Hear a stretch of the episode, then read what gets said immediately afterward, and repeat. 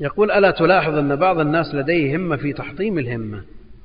فلا يعين صاحب الهمة في عمله ويحطمه فما نصيحتكم لهؤلاء؟ نعم يسمع من بعض الناس.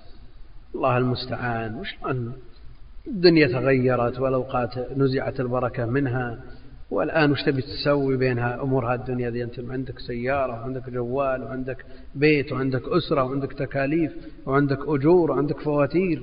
شو تبي تطلب العلم؟ نعم. ومع ذلك تطلب العلم بكل ارتياح ويسر لك من الأسباب ما لم يتيسر لمن سمعنا أخبارهم.